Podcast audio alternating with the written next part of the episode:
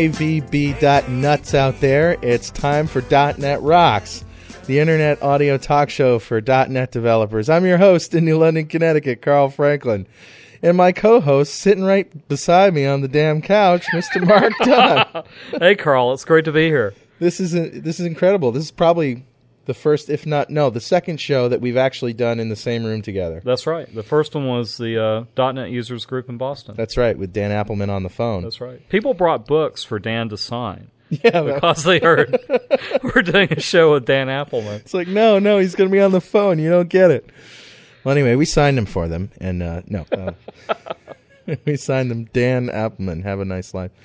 Um, that was a great show. But anyway, that was show number two, and we're up to God knows what now. We're 30, get- 30 something. we're getting old. Yeah. Um, an announcement: we are going to officially be a bi-weekly show now. So we're We're, going by. We're coming out of the closet. we we just found that uh, people. Okay, have your laugh. Go ahead. All right, everybody. Yuck, yuck, yuck. We just found that um, people weren't people aren't keeping up with the shows. We're we're we're pumping them out too fast for people to digest. right. Apparently. So uh, we're we and besides, it's it's killing us and our families. yeah, So that's right. My wife's Good. about to kill me. good lord, will you stop? So we decided to uh, to slow it down a bit and give give y'all a chance to catch up. And I just want to remind you that uh, you know just because we taped a show last year doesn't mean it's old news. Oh, that's right. I mean, there's so much good fundamental stuff you can learn by listening to the old shows. It's definitely not disposable. Well, anyway, uh, the reason that you're up here, Mark, is you're teaching the VB.NET Masterclass with me. oh, that's right. I am. Yeah, and um, it's an interesting thing. We we did a two for one summer special, thinking you know maybe we'd get a few more people in the class than we normally do in the summer. Not only did we fill our classroom, but we had eight eight extras to boot. So we have twenty eight people knocking on our door. Yeah. I called Mark up and uh, said, "Hey, I need some help up here," and we, we convinced the, the the extra people who last eight to sign up that uh, that uh, Mark wasn't going to steal their money and, and run off to Tobago, so uh, that he was going to do a good job. So they did, and they came up, and it's going great. And uh, so that's why you're here. So we just decided to do a show. As as long as you're here, we'll s- Yeah, why not? why not You know. Yeah. break out the microphones, the crack pipes, and you know we'll have a party. That's right. Another Hey. episode of this old crack house. All right, kids, don't. This is a joke. All right, don't do this at home. All right. Well, anyway, I'm very, very excited for a change. Now you're the excited guy, Mark, and I'm- everybody I'm knows excitable. that you're Yeah. excitable. But this is this I feel is is probably my my most exciting show, one of them because we have some people uh, on the VB.net team at Microsoft on the phone.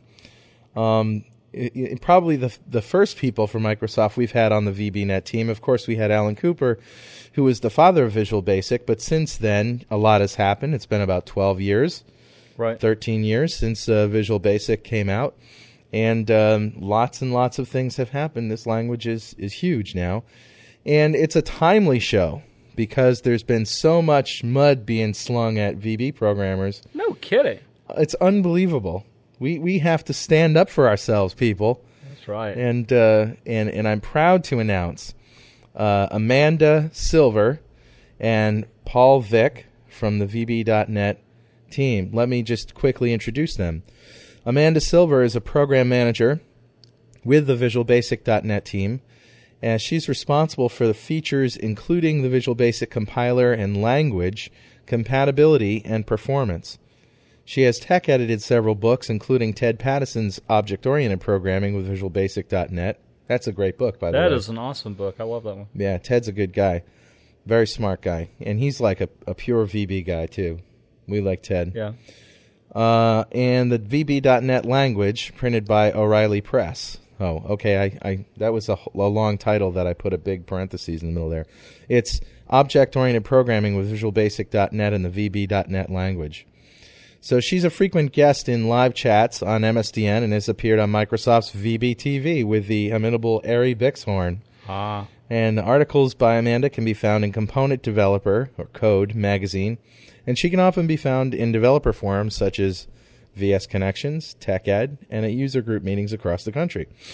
Paul Vick, he originally joined Microsoft as part of the Microsoft Access Group in 1992, and after an internship with them the previous summer, he worked on the Access team for about four and a half years.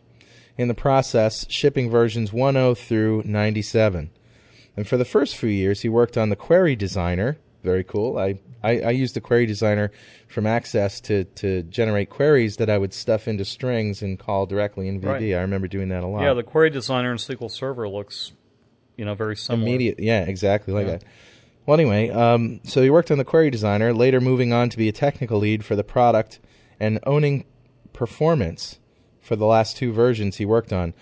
And then in 1997, he joined the Visual Basic group, and for the first one and a half years, he worked on adding features to the OLE automation component that shipped with Vis- Visual Basic 6.0.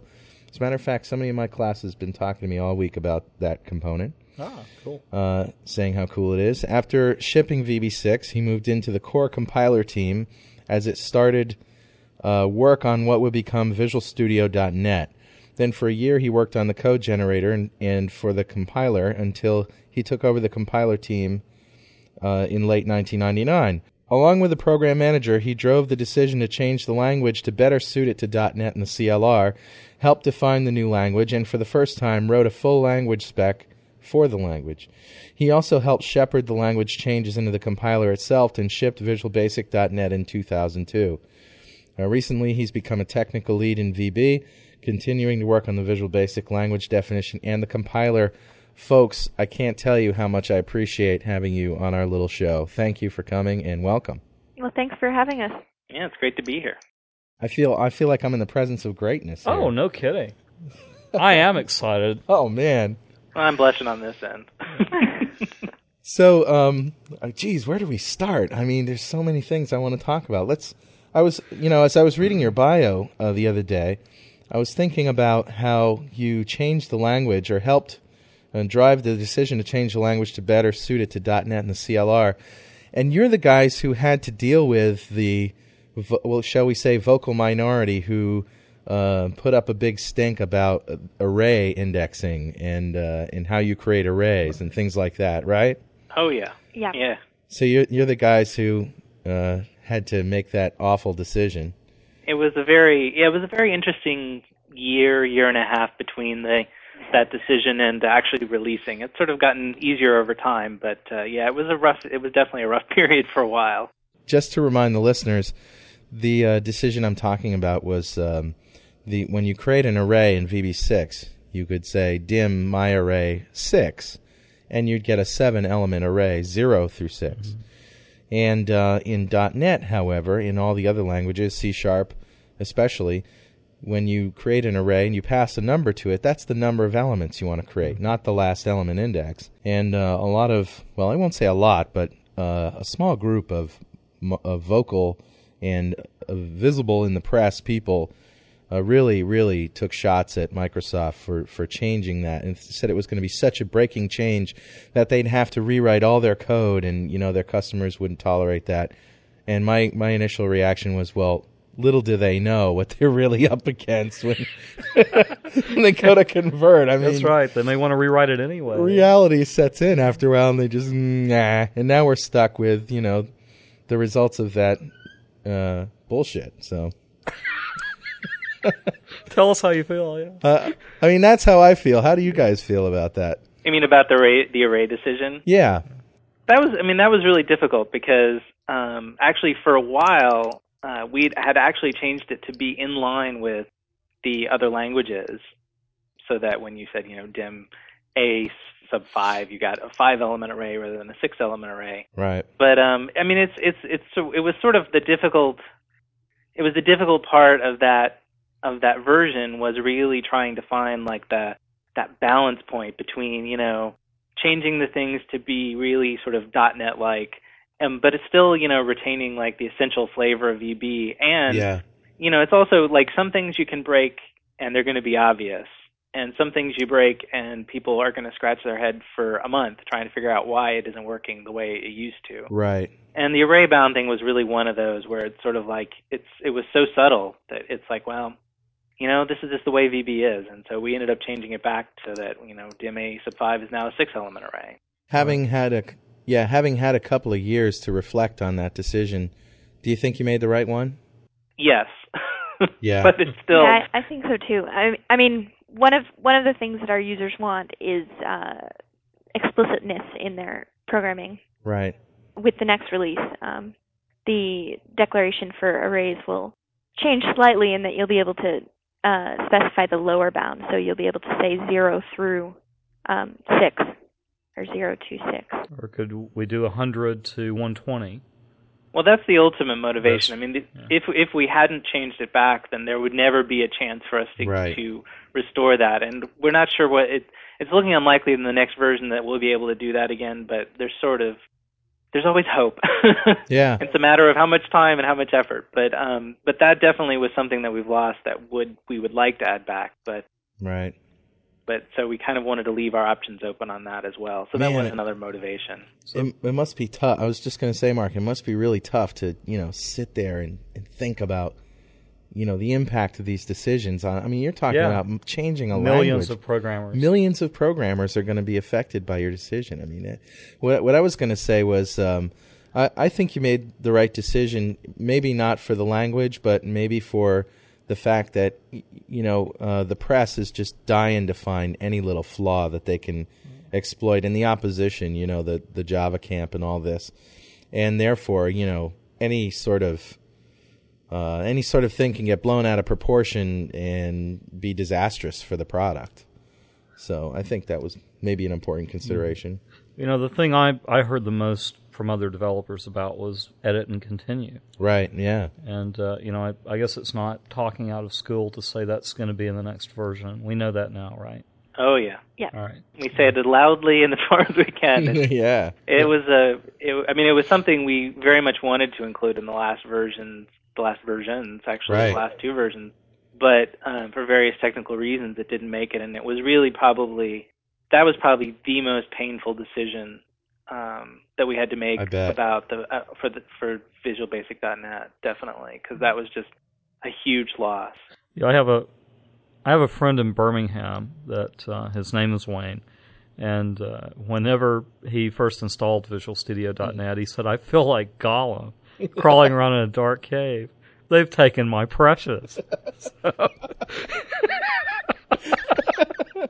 Well, it, it really does have a fundamental impact on how you develop your application and You- how how yeah. you test your application while you're developing your application. Absolutely, and that's definitely what the VB programmer wants. You know, they want to be able to think and code at the same time, and Right. uh, you know, Which implies that, that people who program in other languages don't think. no, no, you know what I mean. I, I mean, sort of, you know, think about the design of the application in sort of code a uh, stream of consciousness way, and you know, tinker with things, and you know, that's always been sort of the legacy of VB. Right. But you know, you I think part of VB is testing testing out your application as you write it. Right.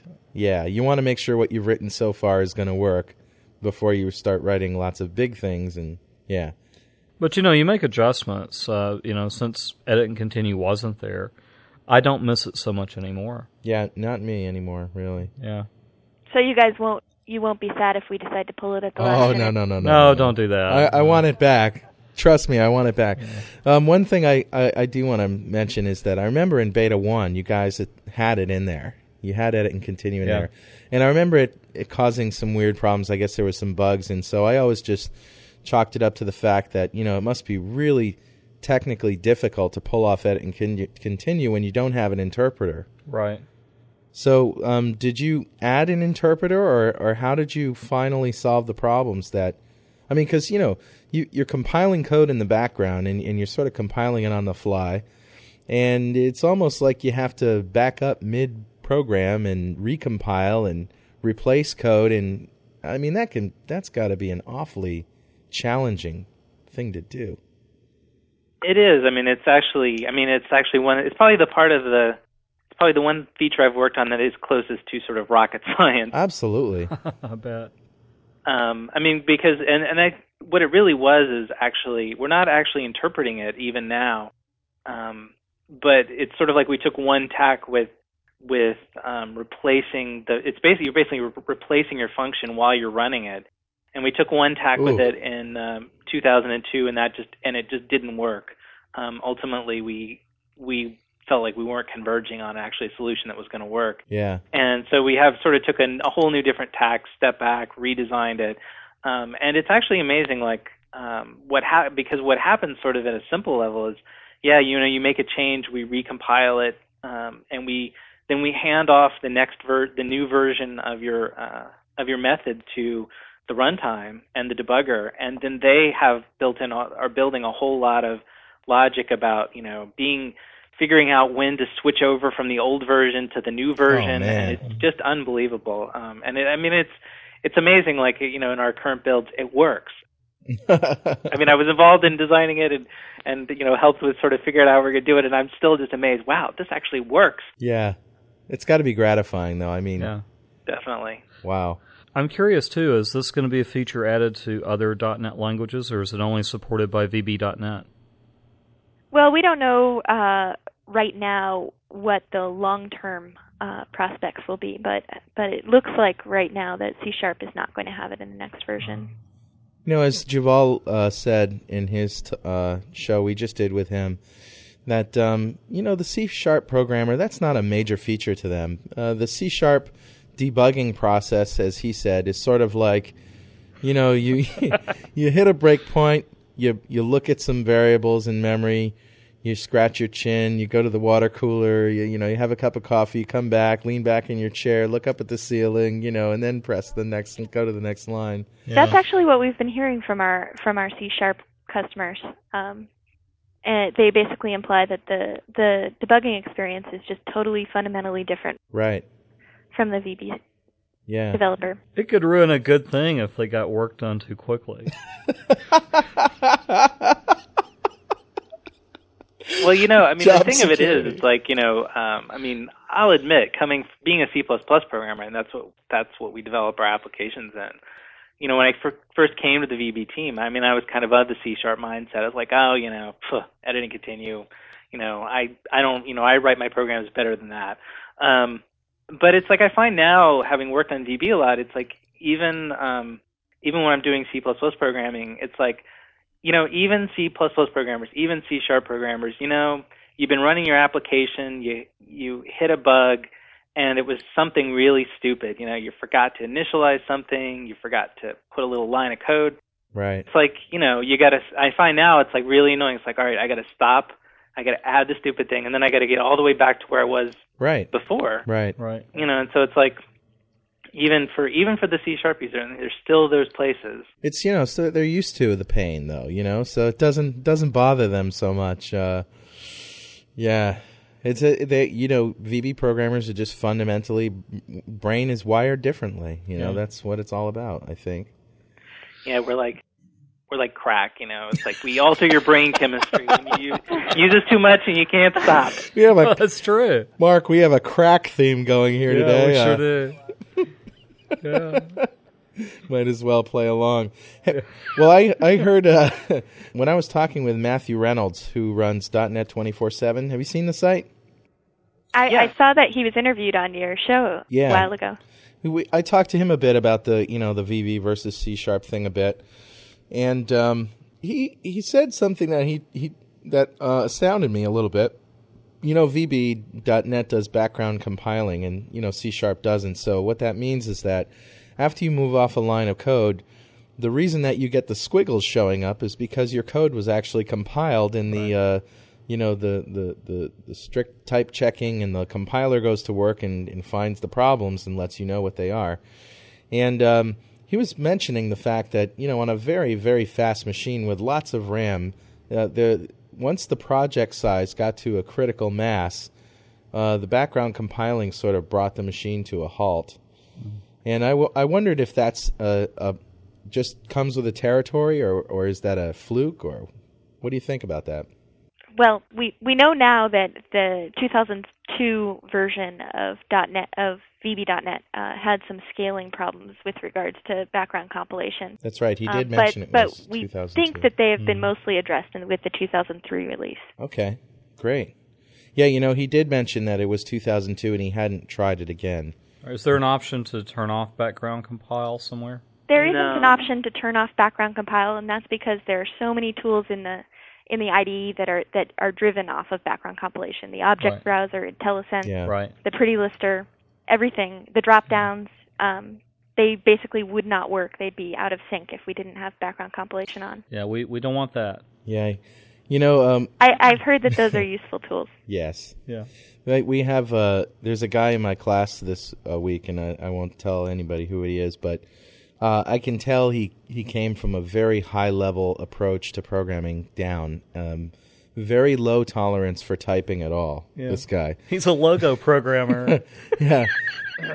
And he said, you know, um, in VB6, I could I had this little wizard where I could just create a function and type some stuff, and it would create, you know, the function for me, and and I use that all the time to create subs and functions, and now, you know, now I have to type, you know, public function, and I'm thinking, oh, you poor bastard. you have to type. Oh no. Wah, wah, wah. That Call the was really ambulance. surprising. You know, like the yeah, the add procedure dialogue. Right. We didn't have it. I was just amazed that there were like quite a few people who were like, you know, where did it go? Right. Where you know? in the class builder utility. What a piece of crap that was anyway. I mean, what? Who, who wants Great. that? One of these guys probably, you know, designed that. nah, that predates us. So you're You, you can tell though that, that that was written by you know somebody who had just signed up. Well, you know, I I actually used the class builder utility. oh, I write, used it too. I used it to write property procedures, but I found it would screw my code up if I ever Yeah. opened it back up again. It was like a one shot deal. It was a one shot deal, right? yeah. Hey, is this cool or what? How often do you get to talk to the the people who write Visual Basic for crying out loud? This is just a dream come true for me. Anyway, I want to announce a couple things about Franklin's Net and about .NET Rocks. First is a new class on the Microsoft Data Access application block. It's a one-day class, and if you don't know what I'm talking about, go listen to the show we did with Michael Stewart from Microsoft Consulting Services on the Blue Bricks or the data application blocks. Well, the data access application block is a .NET component. It's free that contains optimized data access code that'll help you uh, call stored procedures and issue SQL text commands against a SQL Server database. So this is a best practice component, pre-built, sanctioned by Microsoft, and fully supported by Microsoft. And I'll show you how to use it in this one-day class. Uh, also, as you know or you may not know, Mark Dunn is teaching both a VBNet Masterclass in November in Atlanta, Georgia, and also an ASP.NET Masterclass with Marcie Robillard uh, in January, uh, twice, once in, in uh, New London uh, and once in Atlanta. So, if you haven't checked out our classes lately, check them out. Of course, we're still doing the sockets class and, of course, the VBNet Masterclass. They're just getting better and better. Uh, www.franklins.net. Hey, now let's get back to our talk with Amanda Silver and Paul Vick from Microsoft about Visual Basic.net 8.0. I'm all goose pimply right here on .NET Rocks. Don't you go away. But I find just the level of detail and quality in the in the wizards and the tools in VB.net are just so awesome, so much, so much better.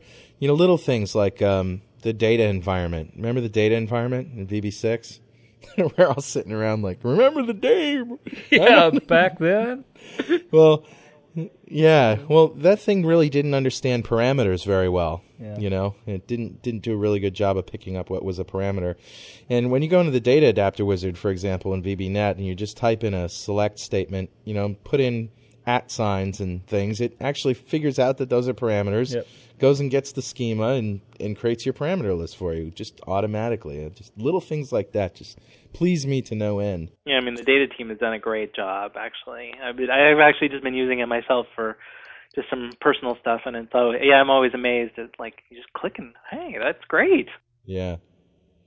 So what else is new in in VB.net? 2.0, whatever we're calling. What are we calling this now? VB8? I, I have been known to have uh, some of the specs have Visual Basic version 8. Yeah, if you open the uh, the project files and look at the text, Yeah. you'll see VB, the VB version Also, I there. think like the you'll com- see seven. The compiler also says that at the command Yeah. line, doesn't it? Yeah, Yeah, it'll be version eight. Yeah. Okay. Yeah, so I mean C, and when you compile C, like they're on like twelve or thirteen or fourteen or something like that. I don't know. It's just amazing. So what uh, what else can you tell us about the new stuff without getting fired? Yeah, they had a career at Microsoft before they did our show. Know, that's right. We have a way of ruining people's careers. Dot .NET Rocks, also known as the career killer. The That's career right, killer. Yeah, they said they'd edit that out. Just ask Michelle LaRue. Well, anyway, uh, So we're gonna have we're gonna bring back the great debugging experience that that VB's VB programmers are used to. So add and continue will be back in there along with some other features that are long lost. Um, and then, but the other thing is the language isn't going to you know dumb things down. We're going to have support for generics. yes. oh yeah. Yes. Yes. I'm not sure how I'm going to use a generic yet, but I'm glad to hear that you're going to put it in there. Yeah, you're you're you are it. going to use them, and you're you're probably going to use them for strongly typed collections, Yeah, I was just gonna. I was so just that you don't say, need to uh, cast things as you put them in or out. Collections have Cool. been a kind of a problem. Um, writing your own collections has been, you know, tedious. Yeah. So, so I'm very psyched. It's like also one of those things as as we start to use them. I mean, you know, sort of. I, I keep coming back to the drug metaphor. I mean, it's like it's kind of one of those insidious things you get hooked on as well. It's like you know, you just find uh, probably maybe not for. Uh, It's like methamphetamines. That's what it's like. I mean, it may be for more for that some of the high end uses, but I just find my you know, it's like one of those things where you sort of say at the first like I don't need those, and then you say, all right, well, collections, yeah, okay, and then Right. as you kind of get used to them more, you start finding places where they're more where they can be really useful. Yeah. You know, you were dealing with some multiple things of different types, and you say, oh, I could just you know use a generic me- method here. And I don't know how many people, how much people will use that, but it's definitely uh, Oh, I think they will. I think they will. I, I, I really do think that adding more powerful features to the language is going to encourage people to use them because you know there's a huge community of people out there who are just looking for anything new to write about and to speak about. I mean, that's what they do for a living, you know. And uh, when the word gets out, you know, it, it spreads like wildfire. Right. and people start using it. I think it's great. You you know, Juval J- uh, Lowy just uh, uh, introduced us to generics just a couple of weeks ago, and uh, and it, it, we were really impressed. And Right. and that was one question we asked him: is is, is you going to have are you going to have support for generics in VBNet? And he didn't know. Yeah, he couldn't say. We're going to have support for both production and consumption. Ah, cool. And you said overloaded operators too, right? Yep. Cool. the SQL types um, that currently exist in the system.data namespace, um, overload operators, uh, they show up in the object browser with an op underscore explicit or some op underscore addition, something like that. And you can call them explicitly in VB today um, as though it were a normal method call. But uh, Wow. in the next version, you'd be able to just, you know, do SQL integer plus SQL integer. Cool. So Well, and there are a lot of basic types too. I mean, like you know, GUIDs or datetime and time span all have operators that today you got to call explicitly, and you know they'll Right. just magically start working. It'll be great. Hey, I'm glad to hear you say good. I get I get grief about this all Yeah, the no time. People are kidding. going, "It's squid." You Right. hick. You redneck from Alabama. Yeah. well, you know, I'm from North Carolina, so maybe it's just a southern thing. Uh, it could be a southern thing. Somebody told me it was an East Coast West Coast thing. Like we say GUID on the we- on the East Coast and GUID on the West. Well, I think I was Sells that said that. Yeah, yeah. Could be. although I learned it out here in Seattle, so you know, I don't know. Take it for what it's worth. Whatever. Who cares, really, right? It's a GUID, all right? right. Well, anyway, um, wow, this is great. I, I'm so excited to, to be learning this stuff. Yeah. So what are what are the little features that you guys want to see in the language? Oh man, you had to catch me off guard. Let me go get my let me go get my book. Uh, Yeah. no, I really I really don't have much to complain about. Um, uh, give me a minute. I'll think of something. Uh, Well, what's your favorite lang- feature in the language right now? I'll jump in and say I love inheritance. well, of you know. course, yeah. Right. And I I was, you know, one of the mouthpieces before going, you know, you don't really need code inheritance in VB6. And I kind of defended VB6 compared to C++, but now that I can do it, I'm I'm very happy. I like everything about it. I like attributes. I like uh, inheritance. I like overloading is a great thing. I- Overloading's awesome. you know, all the ob- uh, no more methods with like 30 optional parameters. Yeah, yeah, exactly. I I love overloads that call overloads that call overloads. I mean, I like that, you know. I, lo- I love having one environment that I can do web application Oh, yeah. development and Windows application development in at the same time. You know, the only thing, the only complaint I have is that people don't take it so seriously, and uh, it just bugs me that you people are, are saying that you know if you want to do components and system level stuff, use C sharp. Well, why? I mean, I mean, there's a few features. Oh, okay, all right. I got a couple of things. Couple of things I like about C sharp that I would like to see in VBNet. One is XML comments and be to be Yes. able to compile those into IntelliSense. You're gonna get That'll be there. Yes. All right. Yes. This is the best part about you know. it's like Christmas. I know, really. You get to, we get to be Oh, Santa. Claus Santa, here, doling yeah. out the presents. All right. Oh man, Yeah. hang on a second. I got to have a beer. Or some Cause for celebration. Yeah. Wow. Uh, the other one is um, all the all the data types that we don't get, like unsigned integers and things Right. like that. Uh, I'd like to see those, and and I've actually had a, a situation where I needed them, and you know a lot. That's the argument I hear a lot: is when do you need an unsigned integer? Right. Um, well, uh, as it turns out, to do some DNS operations with the with the tools in the framework, some of those require unsigned integers and unsigned bytes and things like that, and you just can't do it in VB. You have to do it in C sharp. Um, so I'd like to see that, and I want to know why you guys left that out anyway. Trying to decide whether to talk out of school here or not. Well, it's not it's not part of the common type system, right? No, those are they're types in, in the framework, are they not? Well, no, but there there there's a spec for uh, for the common types. Uh, you know, it's part of the common language Common spec. Right, common language. Okay, So I don't I don't think those are part of the common language. really. Well, Are they're they? not, and and well, we'll leave a, another another language that shall remain nameless.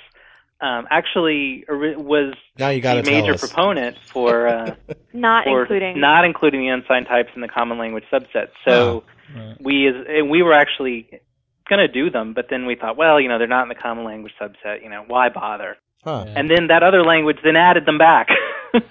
Okay. Too late for us to actually change. Uh, we should have gone with our initial instinct. Do you think they'll end up in the framework at some point, and why not? You mean in the common language subset? Yeah. I mean, they are definitely in the framework today. I I mean in the common language spec. Yeah. Um, I don't know. That's an interesting question. I mean, it's and why not? I mean, why not? well, I mean, it's uh, the common. The interesting thing about the common language subset is it is sort of this, you know, it's sort of like the UN, Right. all and so it is. I mean, it's it's not just uh, you know, it's not just VB or even VB and C sharp or even VB and C sharp and managed C plus plus. You know, it's also us and a number of um, other languages that are also implementing on top of the .NET.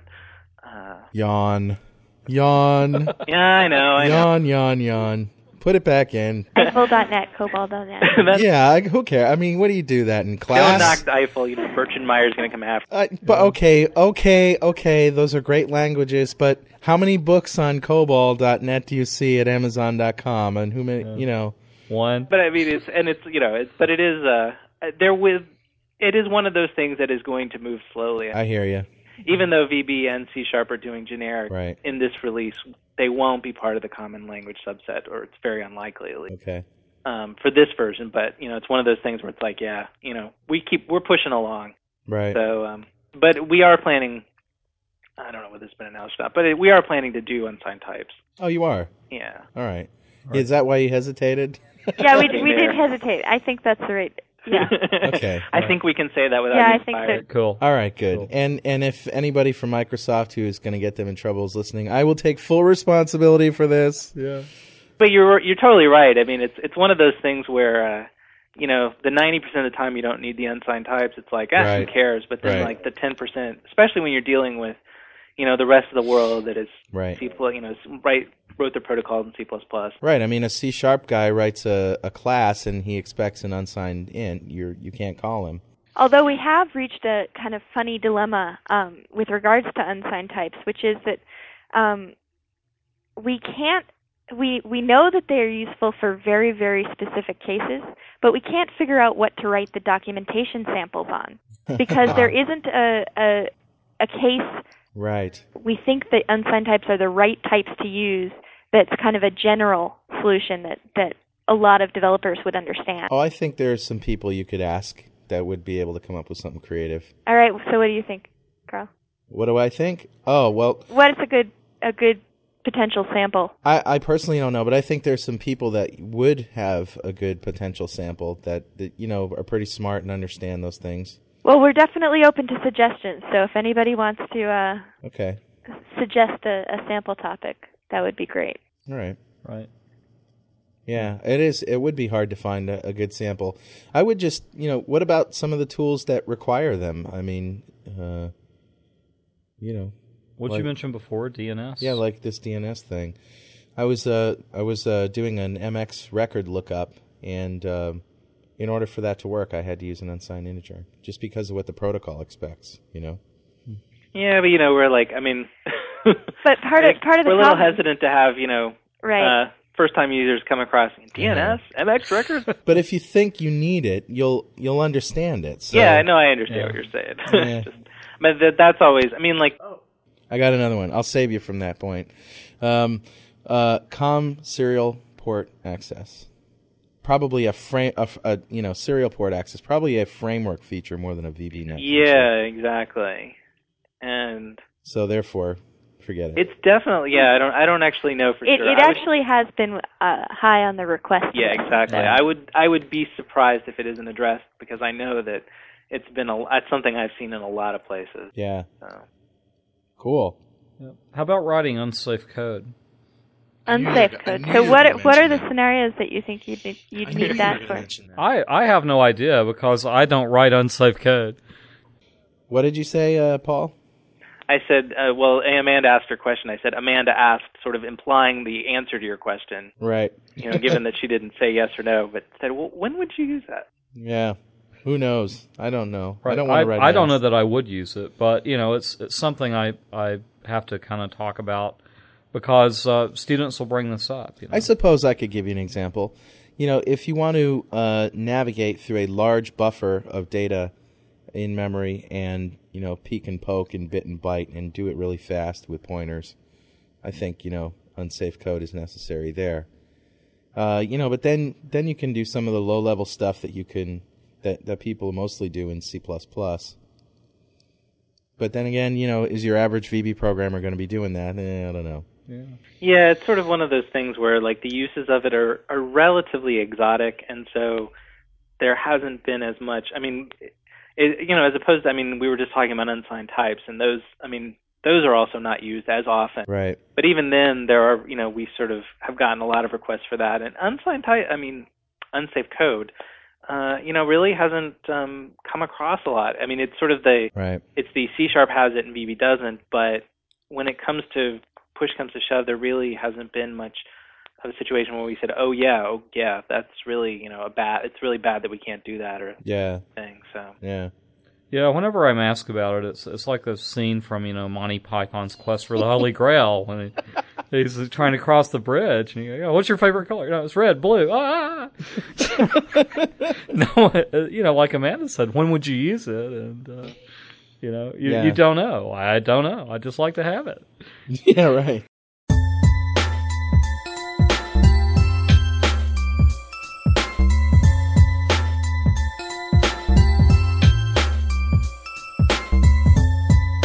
Hey, this is Carl again. You know, uh, we're checking the numbers for VisualStudio.net connections, and they're low. I'm not saying they're the lowest of all conferences, but they're they could be better. So I'm wondering why uh, some of you guys don't uh, go over to devconnections.com slash VS and sign up for, or at least check out Visual Studio Connections. Now, this is a conference that's happening in Palm Springs in October. I personally got to pick the VB and C Sharp speakers. Uh, Juval Lowy is speaking in the C Sharp track, and he's going to be uh, doing the. He's going to be the chair for the next show in the spring. Uh, Bill Vaughn's going to be there. Rocky Lhotka is going to be there. Billy Hollis is going to be there. All your favorite uh, guest stars from .NET Rocks and more uh, are going to be speaking on topics that you haven't heard before. Uh, Billy Hollis is doing an advanced Windows Forms talk that'll blow your mind. Uh, how to how to create Windows forms and controls on the fly. Um, Mark Dunn is doing an incredible talk on garbage collection and another one on serialization. Uh, Richard Grimes is doing stuff on .NET contexts. Uh, this is stuff that you haven't heard before and uh, probably won't hear anywhere else. So check it out www.devconnections.com.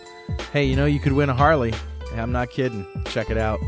All right, now let's get back to our conversation with uh, Paul Vick and Amanda Silver from Microsoft about VBNet. VBNet versus C Sharp. What's the real story? Well, we'll find out. Stick around.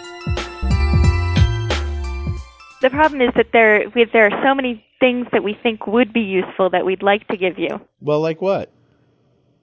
Oh, come on, come on! They're just rumors. Yeah, it's just rumor. Now look, Yeah. now now look. You guys, t- you guys have ideas that doesn't commit Microsoft to anything. I want to, you know, let's hear some ideas Ideas for what? for future ver- features. Yeah. What about you know VB version 10? What's going to be there? Yeah, I mean, let's let's be hypothetical here. Yeah. I don't know. It's a really good question, actually. It's always hard for us to think too far ahead, you know, when we're mired in the current. Yeah, Microsoft doesn't have any vision or anything. No, it's just it's so often, you know, when you have the vision, you know, it's sort of like you have the vision too far out. It's never, re, you know, never gonna. Yeah, Bill's the only guy that can do that kind of clairvoyance. That's right. That's why he's the head of the company, and, Yeah, and he's worth billions of dollars. that's a good. You know, that's a, a question I wanted to ask some of you guys. Is that I guess he's now his title is now head of development. What's It's this? the chief technical He's like officer, chief. isn't it? No, he's he's like software guy. He is chairman and chief chief software architect. Right. Okay. Yeah. Right. So he's really like the head of development, right?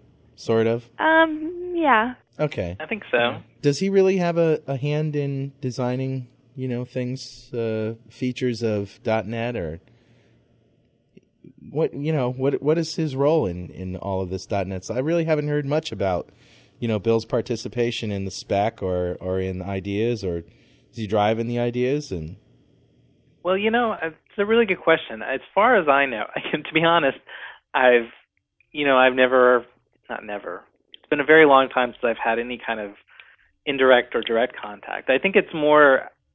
There may be parts of the company uh, or sort of technological issues that he does get really involved in, but you know, with so much going on at Microsoft, like, uh, actually, it's not that direct and there isn't that Yeah. much direct involvement.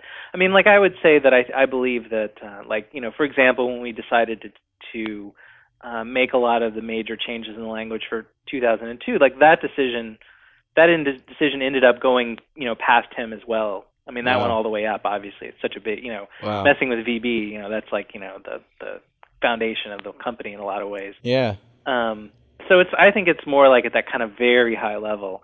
And there may be things where he gets really personally involved, but uh, you know, the one Right. meeting I was actually in when a long time ago was kind of scary anyway, so maybe I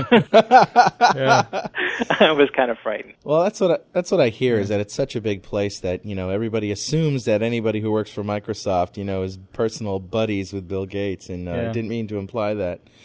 Um, so You know, I have this picture of Bill sitting at his house at 2:30 in the morning with a Mountain Dew writing code. I, no, that no, that's you know, that's that's you. probably not accurate, but That's I, you I like to think of him that way. Well, yeah, that is me. I I have a photograph of him in my office. Uh, that he's standing next to a whiteboard with Paul Allen, and on the back it it has a a you know square with lines through it, and it, it has, says grid with an arrow pointing to it. it's like cavemen discovering fire, right? picture of some stick figures killing a bison and a data grid. That's right. From the caves of Valon. yeah. Well. Oh, so what the hell are we talking about anyway? Uh, basic. Oh yeah, VB. Well, um, hey, hey, I want I want to ask a question about shadows. The shadows oh, keyword. cool, cool. What the heck is up with shadows? And Right. Why why is it there? Is it because Java has it that you have shadows in there? Does Java have it really? Yeah, I'm not. Uh, I didn't me, know I'm- that Java had. It. I'm it not a Java programmer, but uh, I have taught Java programmers, and, and they say, "Oh yeah, shadows. Yeah, Java has that." So, um, Well, it seems to me that it's a way of defeating something that's not overwritable. right, That's the way it seems. but just don't cast. Yeah. Yeah. yeah, that's right. It gets you in trouble if you cast. Right. Well, the main thing, I mean, the main thing it's used for, the main the main reason for introducing it is actually for um, versioning. actually. Um, although it, that has gotten completely lost, I think somewhere along the way. Oh, well, I'm I'm glad you're bringing it up. Yeah. I want I want to know this. So So basically, the situation is so if um, so if I'm a component vendor and I create a class foo, um, and you buy my component and you write your own class library and that you derive from foo um, your class bar and you create some method, you know X. Um, and so now what happens is so you ship my component, you ship your component to your um, to well actually that's that's not so much. I guess it's like so you've developed your component and now I version my component um, Mhm. and I add a method X to foo. Mhm. Um, so now what happens is you buy you buy the second version of my component, and without shadows, you compile your new your your um, your class, and because I introduced a method called X, and you your method X is now invalid because oh. it's not override. If if I introduce one that's not overridable, now Mhm. you're kind of stuck. But of course, you've shipped your class, so everybody else is expecting that your class is going to expose this X method. Does I that make sense? Sort of. Yeah, sort of. And so so so it is a way to defeat something being not overridable. Right, Yeah. exactly. So I guess you were right. I'm sorry. I, you know, it's just yeah. I think of I always think of it from the versioning angle, but it's, But it's- actually exactly what it is. Well, yeah, that's that's exactly what it's for. It's it's you don't have access to change the source of what your of your base class, Right. and you have to uh, you have to override something. You're stuck, um, and of course it begs the question: so why override and overridable? But I guess the answer is that shadows only half overrides. Yeah. Tell tell a little bit. Tell the listeners about the casting problem that you run into. Yeah, so the casting problem is if you if you have a uh, derived class that shadows to override a member X, and then you cast that object to the base class, and you call that member X, the member X is going to be called in the base class. That's right. Right. That's why shadowing is really something to be used as a last resort. That's what I tell my mm-hmm. that's what I tell my students. Well, because it's not really overriding the base method; it's really just hiding it. That's why it's sort of Right. shadows. Right. And as soon as you like go, as soon as you cast it to the base, like whoop, you know, the base Yep. one reappears magically. right, right. So you know, yeah, it's it's definitely something where it's like, you know, if you don't know why you're using it, don't use it. That's exactly what I tell in my class. I say, you know, this is what it does. Use it if you have to use it, but be careful when you cast. Yeah. Hey, before we get off too, I want to I want to say a big thank you to you guys for uh, really the error messages that pop Oh, up while we're we're running. There was a lot of work on that. Oh my god. Oh my god, it's incredible. Yeah. And Carl and I were just talking about this today because we run into students that uh, that just don't they don't read error. Me- they're not used to reading error messages. They're conditioned to press the OK button when an error pops up because they're used to object error, or or you know ActiveX error or Right. Some other Right. cryptic Error message. negative two one seven Yeah. nine three four two five. Yeah. right, Right. but but you know they're dead on now. You know it, it Yeah. tells you exactly what's wrong. Yeah. And another thing that people get so, takes some getting used to for people in, in my classes anyway is uh, looking at the name of the exception to get the information rather than the message that it displays. Right. Another another trick to tell your uh, students is to look at the inner exception sometimes, Absolutely. especially for se- for uh, SQL exceptions or generic Right. exceptions. Oh yeah, Sometimes they'll contain exceptions, and that's that's a really important thing to know. right, right. And Yeah, it the, give you a lot um, more information about what happened. Absolutely. In fact, I, I use the inner exception all the time to uh, demonstrate recursion. And it brings up one of my favorite jokes, which you guys will like. That you know, when you look up recursion in the dictionary, you know what it says? See recursion. Dum dum. Yeah. You know, half the class laughs their ass off, and the other half is like, "Huh? Yeah, what? What? What's the punchline? Yeah, I don't get it." I do want to add that uh, you know it's, Ed, I'm really glad that you said you know the error messages are really good. I mean, there's a there's a group of us. There were like six or seven of us that basically like in back in about a year or two ago when you know basically spent I don't God it seemed like forever a month or two just reviewing error messages until our eyeballs bled. And so Yeah. I will pass that along so that all those people will know that their their efforts were not in vain because Even Oh, even yeah. today, we introduced a new uh, a new error, and there were about ten eyes on that on that single error, and we made modifications until it was right. Cool. So Oh, Yeah. I- I- one of the other things that we've we've tried to accomplish is having a, a search term as the first word in the error message Mm. itself. Wow. So Neat. you should be able to search on any one of those items. I wanted to ask uh, a, kind of an odd question. We were, we were talking just the other day in a class that I was teaching about, uh, you know, how many programmers are involved to produce something like uh, .NET, or even a, even break it down to Just the. VB.NET. Sure. And you know, it made me think of it when you said today you had you know ten eyes or or ten folks looking at this. I mean, you know, what's the team like that you work on for VB.NET? How many folks are involved? Well, on the core compiler itself, so that just basically what what amounts to the command line compiler. Right. Um, there, what is what are there? Five developers, Paul? Yeah. Yeah. Wow.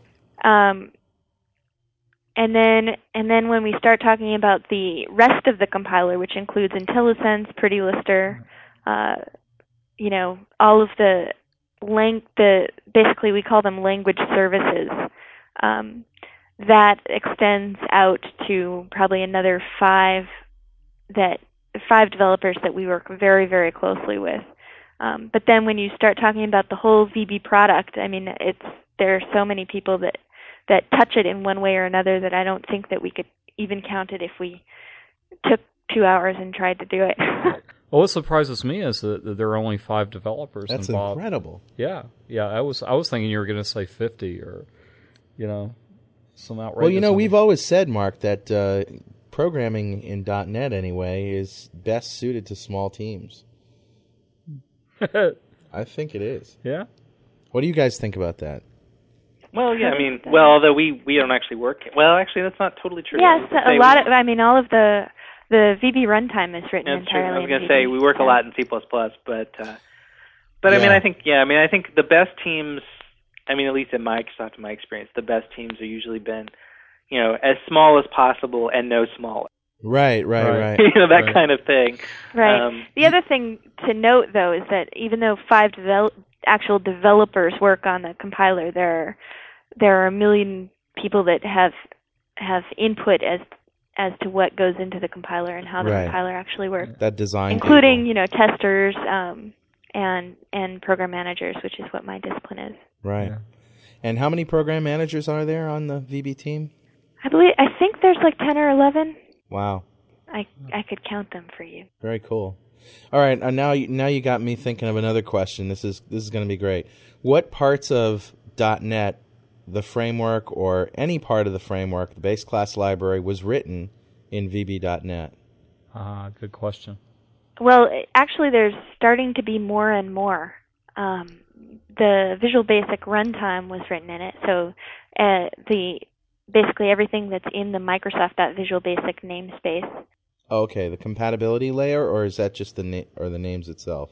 including the compatibility, the compati- compatibility subnames. Okay, Um, and and now there are some components that are being written in ASP. Dot, for ASP.NET uh, developers, like the um, what's what's that called? The copy copy web feature. Hmm, Um, I don't know. It's written entirely. that's a new feature. Yep. So yeah, Hmm. there's there's just going to be more and more, and then and then internally we also have a lot of applications uh, that serve Microsoft employees that are written in VB. Somebody told me the Forms engine, the Windows Forms designer, was written in VB.NET. Is that true? Uh, no, actually, it's in C sharp. Oh, Ah. okay. In sharp, yeah. Is all of Visual Studio? But we're working on them. Yeah, but but we have other designers that will be introduced uh, Mhm. in the next version that are Okay. written entirely in VB, as well as some wizards that exist in the in the current. Anything anything in Visual Studio written in VB.NET? Yeah, there are there are some wizards that are written in VB.NET, uh, Hmm. but I can't think of which ones actually are. Okay. There they are. Cool. Once they're done, I don't need to worry about whether or not they've been written in VB.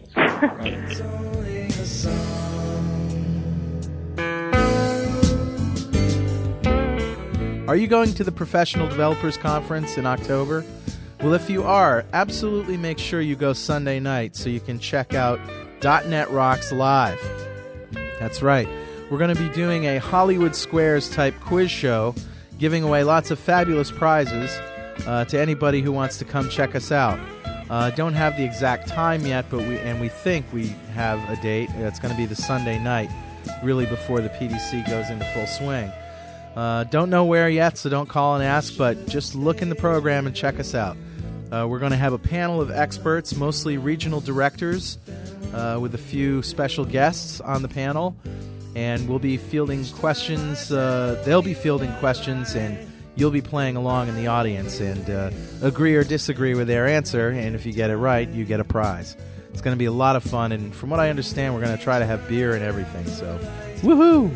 Uh, should be a lot of fun. So if you're going to the PDC in October, definitely check out the .NET Rocks show live at the PDC. So uh, let's get back to our talk now and wrap things up. Boy, this has just been an unbelievable show for me. I hope you've enjoyed it.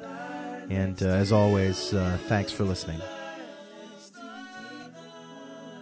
What do you say to the people who say, you know, well, VBNet is is on paper anyway slower than C sharp because you have to translate the keywords, blah blah blah. Because you have to translate yeah, well, the keywords. Well, yeah, okay, because right because uh, the keyword integer has you know requires the Visual Basic library to convert that to int32 blah blah blah. Are they, they're saying the MSIL is less efficient because yeah, of that? Yeah, I've I swear to God, yeah, and it is funny. I swear to God, people have told me that you know C sharp is a, a true language because it doesn't have this extra layer to go through. And and here's actually that's that. Then if if that were true, that would have to be true for C sharp as well because uh, the type itself in in the IL is not called int. Yeah. It's system.int32. Right. So so both integer in Visual Basic and int in C sharp map to integer int32. Right. They're aliases, right? Yeah, they're they're aliases. So the the compiler when it generates code, when it generates the IL itself, the Mhm. the equivalent of basically the bytecode for it, Right. um, it it generates it generates the fully qualified name according to Right, the runtime. So that's the int32. And the, the the reason I'm bringing this up and I'm letting the listeners in on this is because um, one of one of my peeves about uh, living in 2003 with .NET is you know with the machines that we have today, you can buy a freaking P4 seven gigahertz for 500 bucks. You know with with your walking around money, and and people are complaining that you know my my Windows Form program takes up 15 megabytes. You know, and I got a gig of RAM on my Yeah. desktop, and it cost me 100 bucks Yeah. you know and uh and you know oh well you know is it going to be less efficient you know? Is it going to be slower to do such and such? And we're talking nanoseconds you know? Yeah, that's Uh, right. It's diminishing returns to try Yeah, to but, but optimize. like somebody- nanoseconds can matter depending on the type of application uh, that you're writing. absolutely absolutely. You're sitting in a tight loop things matter. But you know when you press the button it ain't going to make the form come up any quicker. You know what i'm saying? But there are there are some other things that that your listeners should know and your students should know Yeah. about uh, doing code comparisons to other languages. okay One of the things that the Visual Basic compiler does um, is that we do integer overflow checking. right So um, basically, if you're doing if you're doing arithmetic and there's a possibility that uh, you could have an overflow error or an underflow error, Mhm. we will check for that and we will throw an exception if one occurs. Other Cool. languages don't do that by default. Wow And so if you want to uh, do a true comparison, you need to you need to make sure that you're compiling with integer overflow checking on or off in both languages. Right. The defaults are different. interesting Yeah, I wasn't aware that you could you could turn that off. I, I remember in VB6 there was uh, an option to yeah you can to turn off array bounds checking, inter, integer overflow. Uh, there's an optimizations tab or something like right, that right Right. Right. Yeah, I forget which tab it's on now. It's definitely in the project. It's in the project Yeah. options, but Here's one thing I'd like to congratulate you guys on is changing option strict to be a, a global setting rather than a project by project setting. I one of the first things I did in my class in the last version was show them how to pull up the template And edit. and change it and save it. Yeah, to get around that issue. Yeah. I definitely like uh, option strict. I I tell tell people always to turn it on, get used to it. right. Learn to use CType. Yeah. yeah, we've kind of been having that discussion around the hall Internally, lately. yeah. Yeah, about um, sort of what the role of sort of less strict typing is. I mean, you know, sort of back in the day. I mean, in the early VB, that was pretty much all you had, and there was just you know there wasn't as much strict typing to be had. Right. But um, but now it's like you know now that it is 2003, it is it is an interesting question about you know when you have a new developer, is it really you know is it is it appropriate to you know to just start off strict typing from the very beginning, or you know Yeah. is Right. option strict off? And and we get we've been getting a lot of feedback on on that. But Yeah, one of the direct conflicts with that is that while typeless programming might be very comfortable and and easy to do in the just starting out and, and easy to fumble around, which is which is good. I mean, it's it's great Yeah. to get started. It's true. But it also means that your IntelliSense isn't nearly as powerful. Right. So, which is more useful, being able to write typeless code or being able to have really good IntelliSense? Yeah. I think we've we're coming to the conclusion that that IntelliSense is a more powerful powerful tool at Right. helping new developers.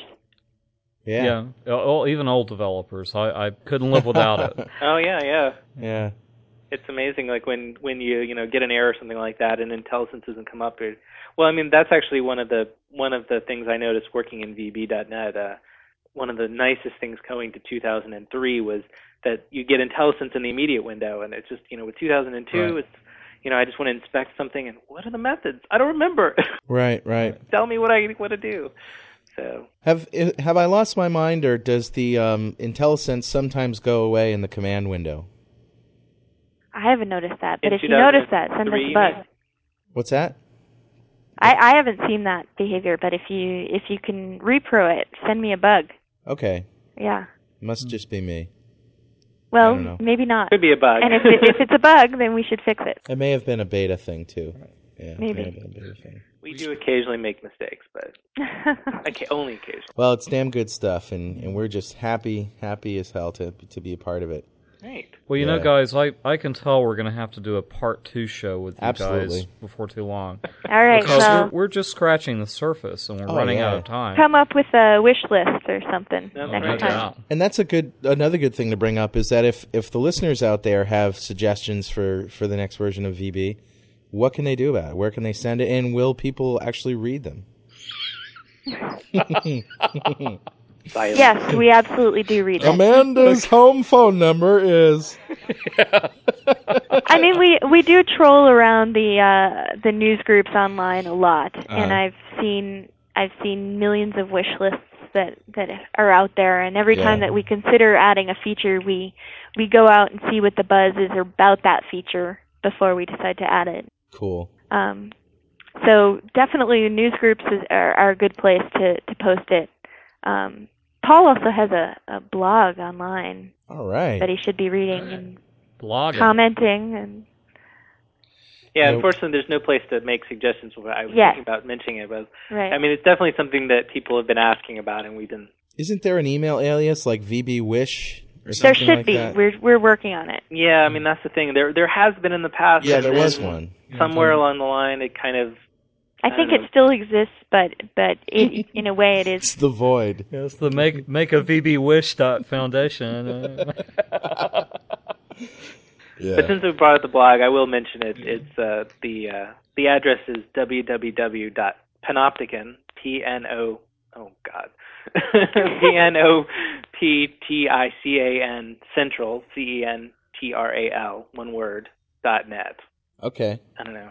So what what is Panopticon?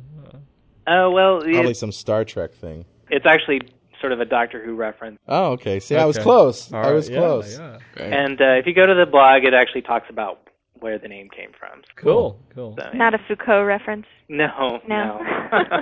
So everyone's going to go to the blog that listens to this now to find out what Panopticon means. Great. It's a little, uh, you know. Yeah, it's a hook. You got a hook going there. And we'll add a reference. We'll add a link to it on the on the website too. okay, great. Yeah. And uh, there are, and from there, there should be a link to. There are actually a number of uh, VB.net weblogs, uh, some done by Microsoft people, some done by uh, external people as well, that are really good. So Mm. um, I'll make sure I have a link on mine to other good ones because I don't know the. There's going to be there's going to be something on the main MSDN webpage for VB that points people to VB wa- weblogs, but I'm not sure if it's up yet. Hey, are you guys going to be at the PDC in October? Yep, I know I am. All right, cool. Look at look us up. We're we're hopefully going to be there. Yeah, we we may be doing a show or two there. Uh, also, A show. yeah, we may be doing a show at the PDC. We're working on that. Awesome. Well, maybe that would be a good time to have me and Paul back and That would be cool. Yeah, that'd be great. You know, we're at Live the very, interview. At the very least, we're going to be walking around with a microphone and, and doing a show just live from the floor. We're definitely going to do that, and so we'll we'll we'll, we'll track you down and, and catch up with you there. Um, but we're also thinking about doing a uh, a sort of uh, a guru panel kind of thing. So, we'll, we'll, it's just in the idea stage. We'll, we'll let you know. Um, what can you tell? One last thing here. What can you tell VB programmers who are who who somebody has put a bug in their ear that VisualBasic.net is going away? and I swear these people are out there. They're Yeah. just vicious. Yep. I, I know I know those people are out there, but uh, there's absolutely no way that VB.net is going away. That's We- ridiculous. We, are we are putting so many resources into develop into releasing the next version that it's I think I think Bill Gates would fire everybody if you Yeah. got rid of. it. I mean, I know. I expect to see these people wearing a board that says the end is near. I you know. ringing a bell. what's up with that? What's wrong with them? Jeez. I mean, just the fact the fact alone that the CLR, the runtime itself, has been working so hard to deliver edit and continue Right. um, is testament to the fact that that VB is here to stay. Do you know how many um, programmers out there using VBNet versus C Sharp? Do you have any figures? We have figures, but they're changing so so much every Yeah. day that that it's not really.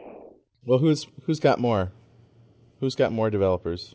I believe VB is starting to inch inch out uh, into the lead. Okay. but they it, they were close and running for a time and i think that you that if you start to think about why that might be Yeah. it, it could become apparent um you know net is kind of brand new and Right. uh and c sharp uh is known currently as a as a web development uh language first Hmm. and foremost um, so a lot of early adopters are are web developers right. um, so they're going to start looking at anything that Microsoft releases that's new. I would think that ASP developers who do VBScript would be more drawn to VBNet for ASP. Right. Well, I think people that have that background are more drawn to, to Yeah. VB. Well, you know, I don't know. The ones that have done dynamic HTML and are used to JavaScript, True. Uh, they they seem to, to be drawn to C sharp. Yeah, I would imagine so. Yeah. Okay. Well, uh, this is great. So, so do you have anything to say about the version after Whidbey? I'm looking forward to it. Yeah. I, I want to start working on it, actually. Yeah. Or Orcas is it? We have so many great uh, features for Whidbey that I want to get them out there so that our Right. customers are happy, and then and then we can really start delivering, you know, awesome, just mind blowing things in the version after that. Let me t- let me ask you this: How many things are there that are new in VBNet eight that you didn't mention because you can't? Thousands. Uh, really? Oh wow, Yeah. Really? wow. Yeah.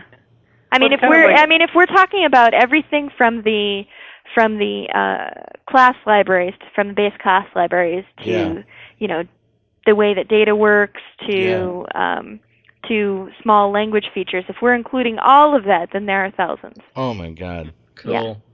Yeah, I mean we're So- talking we've talked about the major stuff and there's you know there's a lot of major stuff and then there's just tons of just you know th- little things, little improvements and Right. things like that that are really I mean it's going to be a major release. And there are other major things that you haven't uh, said that you can't talk about. That Well, no.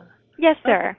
yeah, But Yeah, but yeah, I mean I mean some of the things that I'll hint at, and I'm not going to go into details, but the compiler is going to be a lot more helpful, basically, um, Right. in the next version. okay, All right. Um, that's good. and I don't know, Paul. Are there any other vague generalisms?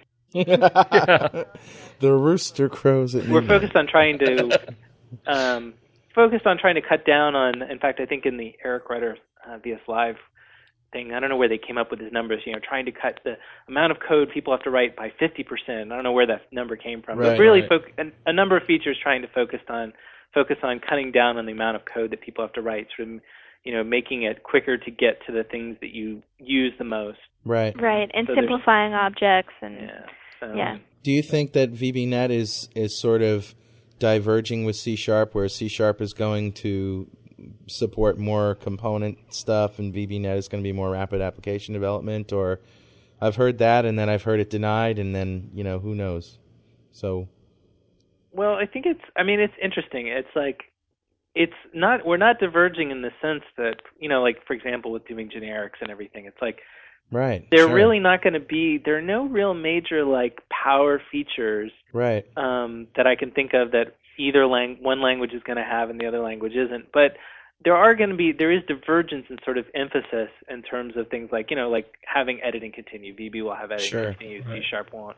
So it's sort of like But we like will be said- focusing on you know sort of rapid application development, but we do we do not want to compromise on sort of the you know the the step up to power that we took in Yeah. 2002 and 2003. right, and the and the base platform support. Yeah. Um, Right. And the other thing, you know, we talked about it earlier, but just the in the same way that the debugging style is different for Right. VB developers versus C sharp developers, you know, it, that extends to the rest of application development. Sure. So we we feel that we're really targeting the VB style of development, and and hopefully the next release will make good on that. That's great. Well, You'll just see it everywhere. I, for one, am never going to stop beating the VB.net drum, and, and I wish you so much luck in the future. And listen, if there's anything ever that I can do to uh, to help this cause, uh, you know, I, I'm all for it. So well, this has been really Great. good. Thank you very Yep, much. Ditto, ditto here too. yeah, Yeah.